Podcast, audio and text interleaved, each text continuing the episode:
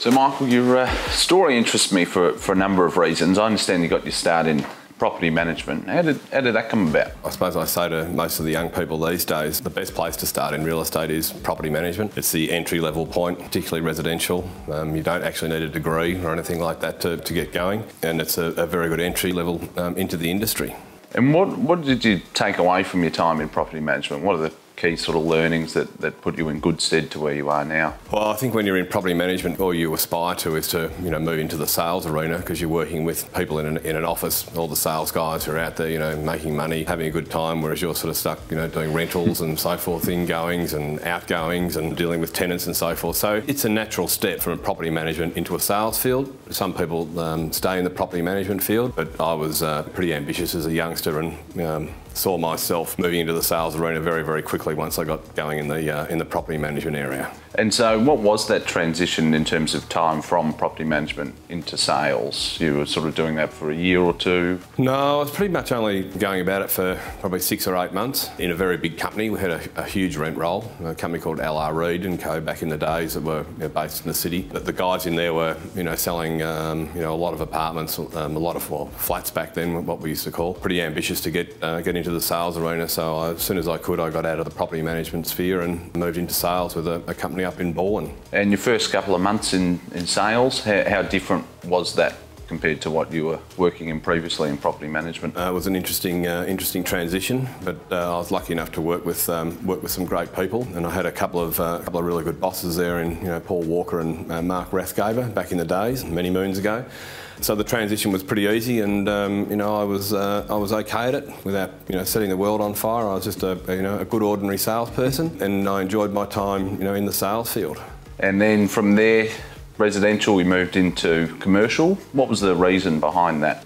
Well, I suppose it's just an ongoing, um, you know, looking at what everybody's doing in the residential sphere. We're selling, you know, apartments and houses for, you know, back then, you know, maybe 200,000, 500,000, 600,000, but you're seeing these commercial transactions going through. You know, I always used to follow it, starting in, in, a, in the multi-millions, and that was what sort of um, got me going and I thought, well, you know, I'd actually like to have a crack at um, a crack at the big time and get involved in the commercial sphere. So I worked myself back into commercial property management role, and I needed to go backwards to go forward. And I worked in the commercial property management arena for probably a year before I then got my uh, uh, earned my stripes and became an industrial, you know, sales and leasing consultant. And why industrial? Was that just a, an area of interest that you'd had, or in the commercial sphere, there's, there's sort of different avenues. There's you know the office market, there's the industrial, there's capital markets. Industrial was where I got my gig.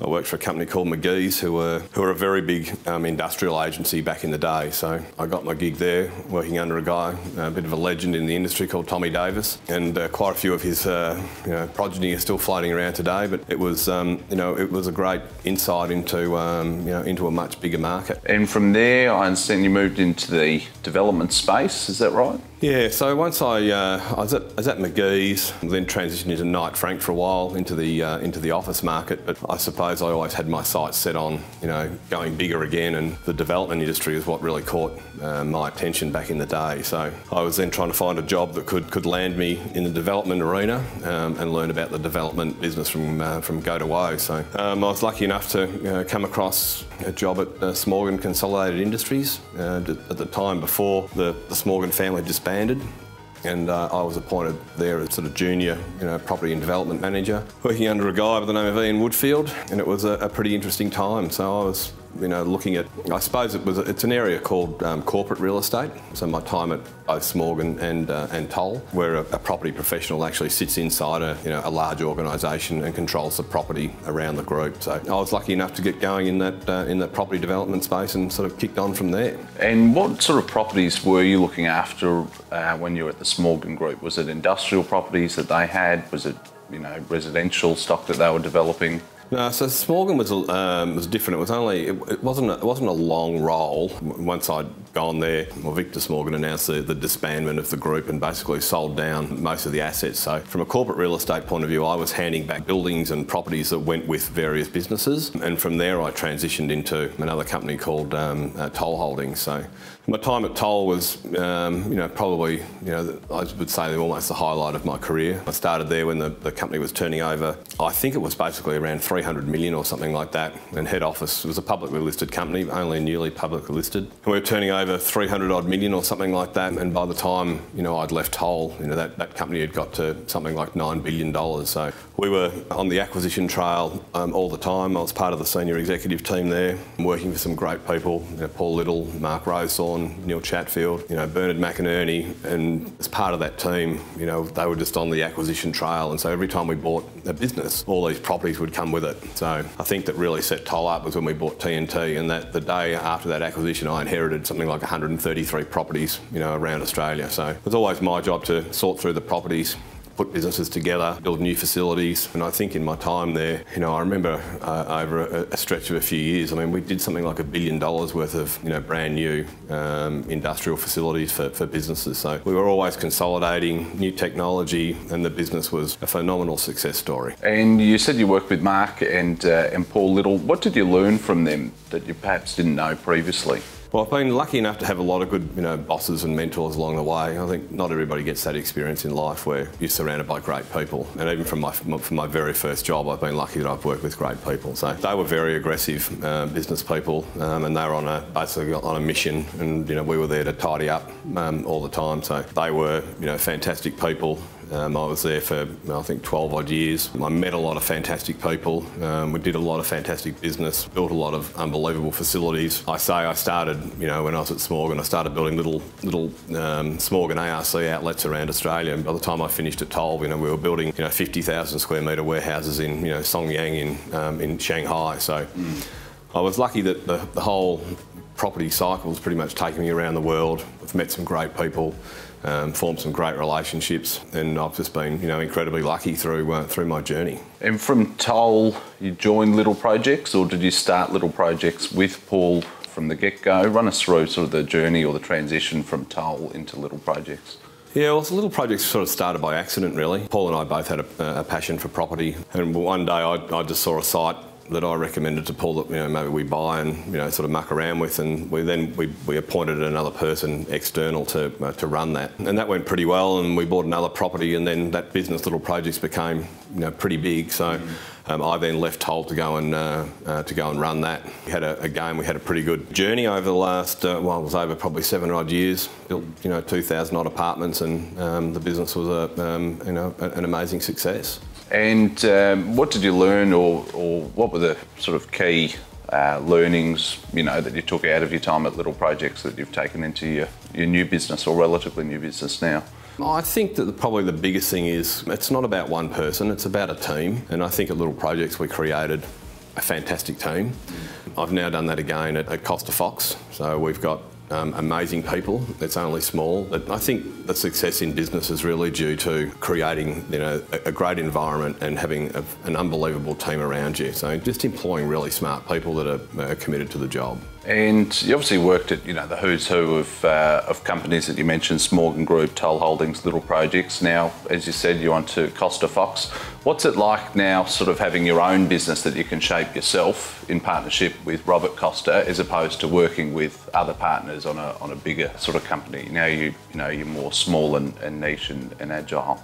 Yeah, look, Robert's uh, Robert Costa's been um, an unbelievable um, person in my life, I suppose, uh, for the last few years. I was uh, when I uh, left Little, I was looking for a capital partner. Robert was looking for a, somebody in the development space, and um, you know we were introduced to each other. We got along pretty well. I'd probably describe him as nature's gentleman. He's not really involved day to day, but he's he's there, you know, with his checkbook to, to support us. Not many people sort of know about Robert. I'd say he's a quiet achiever in the family, but he's a great man, very smart, and um, he lets us pretty much do what we um, do what we want to do. And they pretty much the we've got a, a pretty good board now that, uh, that that backs us in and have let us go and you know do the things that we uh, that we want to do. And what are those things? What's the, the core focus or the core business for Costa Fox? Well, we like to be varied in, um, in, in our approach. So we don't like to be totally exposed to any one sector. So at the moment, we've got a high-end residential project going on. We've got an industrial project going on. We're doing a strata office building.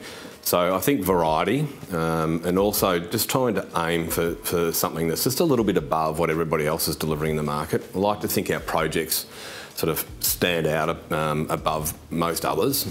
As a developer, I'm sort of pretty, I'm reasonably critical of a lot of the rubbish that's been built um, over the years. And so I think that, that the test is really can go back and say, you know, I built that or I was involved in that, that apartment building or uh, whatever, and say that, you know, I'm actually proud of it.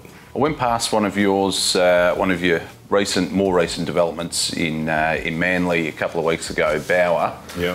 Tell us about. Uh, I presume you know the majority of the projects that you've done have been in Melbourne. Was this the first project you've done in Sydney, and if so, why why Sydney? Uh, look, it was just a unique opportunity. Um, it was a mortgagee auction. I don't think people in Melbourne really understand how good that part of Manly is. We went to an auction with a budget and we were successful at well and truly under what we thought we might have to pay. And then, you know, we sold that out once we changed plans and permits and so forth. We sold the development in probably four days, so I mean it was an amazing success. Yeah. And finding someone that's capable of doing that's probably been uh, been the challenge because it's not a massive project. It's only six apartments, but they're big. You know, they are nearly they averaged like seven and a half to ten million dollars. So yeah.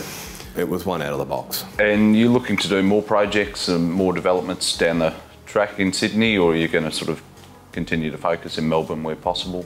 Yeah, look, we always um, we're always looking. You know, I've done projects, you know, in uh, in New Zealand, um, in Sydney, Melbourne, built stuff all around the world. So there's nothing that really um, fazes us um, in terms of you know what our appetite may be. It's really finding those unique sites and being able to sort of get them to market. At the moment, we're not really seeing a lot of um, lot of great opportunity out there, despite you know everybody talking about the markets in the doldrums. We're not really seeing a lot of you know great development sites come to the market. There's plenty of people out there trying to flick stuff, but we're not seeing you know heaps and heaps of great buying opportunities. Yet we're hoping. I want to take it sort of more back to, to your journey and, and what you've seen and, and what you've learned.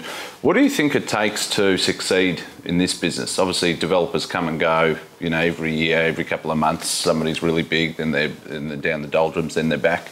How do you stay consistent? It's not easy. Um, you're only as good as your last project ever. Um, and I always say one bad project can pretty much wipe out, you know, three or four good ones. So it's always trying to find find that next one that's going to be another level above is quite difficult. It's also about having having a team. But the real success to property development is you know making money on the way in, and a lot of people don't really understand that concept. It's hard to to buy and hope that you're going to make money along the way. You need to actually make the money when you're actually doing the buying, and that's that's the key. Doesn't make sense to everybody, but when you actually do it and you feel like you've bought something and that you know this is going to be a success, that's probably the key to success in this. It's all in the buying. And how do you, when you are buying new opportunities, is there a couple of fundamental things that you look for, or is there a particular strategy you go in with that you'd be prepared to share? It's always a hard one to share. People often ask, but um, I get a feeling. yeah, it's really no more than that. Um, you sort of know in your gut that this is the right thing or it's not the right thing. We were agonising over a site the other day, and I said, you know what? The fact that I'm actually agonising over it means that we're not buying it because it, it, it, it, just doesn't feel right. Yeah, I don't, I don't really have the right answer. For, uh, there's no, no right or wrong answer for that. It's just, it's basically comes down to a feeling. And with your experience over 30 years, I understand that in the development industry, does it still still excite you? Still still get enjoyment out of it? Have you ever sort of wondered about you know moving into different industries or different sectors, or you're, you're still sort of laser focused on, on property? No, I'm, I'm I'm always loved the uh, loved the development uh, industry. Uh, I did. I, I, mean, I really enjoyed my time in the corporate real estate sector. You know, working for Smorgon, working for Toll, working with companies that have got you know uh, big balance sheets, lots of property, and they're not experts. The companies aren't experts in how to how to treat and how to use their properties. I still quite like that space. So um, if there was opportunities to go back in and sort of do workouts for um, some some companies and try and teach them how to use their lease covenant uh, to generate value and make more value out of their out of their companies, um, I would do that. Um, but generally, the development industry is, you know, is, is where I'm at and um, you know what I'm focused on. And when you um, do eventually move away from, from property and, and tone things down, what is there a particular building or a particular um, sort of couple of years or, or moment of your career um, that you'd be most proud of? I like to be able to sort of go past some of the buildings that we've that we've delivered and say, you know, I built that. I don't think there's a, a lot of developers out there that can drive past some of their sites and some of the things that they've built and say, you know what, I did that because there's a lot of crap out there. In, yeah. in, in my opinion. But no, I think that probably the biggest takeout for me is really the people that I've met. You know, I've been around the world with my job. Um, I've, I've travelled extensively. We've built stuff everywhere. and I've met some of the best, um, you know, best people in the industry, um, created some great relationships. Um, and I think that I probably take that, you know, more than anything. Is it's just some of the people that I've met, some of the figures. Um, you know, just been it's been a pretty amazing journey. Throughout your career, you're obviously, you know, you've worked with some of the, the most well-known identities, some of the biggest high-profile figures in, in the property industry. What did you learn from them? Who, who taught you the most and, and who did you look up to or who do you look up to still today? I have been lucky. I've sort of worked with or come across, you know, some of the you know, the biggest um, players um, in the game over uh, over a number of years. Um, and there's a number of people that really taught me, you know, various things about business. I think probably Victor Smorgon, actually, back in the Smorgon Consolidated days, was um, whilst it was in the property industry, they, they, had a thing called the Smorgon Way, and you know, one of the things that I always remember is my word is my bond. Um, and I've always took that out. And one of the other things was, you know, two heads are better than one. So hence me when I say creating teams is the, the greatest thing. Um, I think they two two of the great takeouts, and I also operate under a thing called what I you know what I say is the Old Mates Act, um, which not a lot of people do, but um, I like to sort of you know do unto others as you would have them do to you. So I think just being um, a decent person um, in business. There's another guy, probably my um, you know my greatest mentor and the, the person I looked up to the most um, is a guy by the name of David Berger. I mean, he was just an unbelievable man. He created a, um, a company called City Freeholds in Sydney.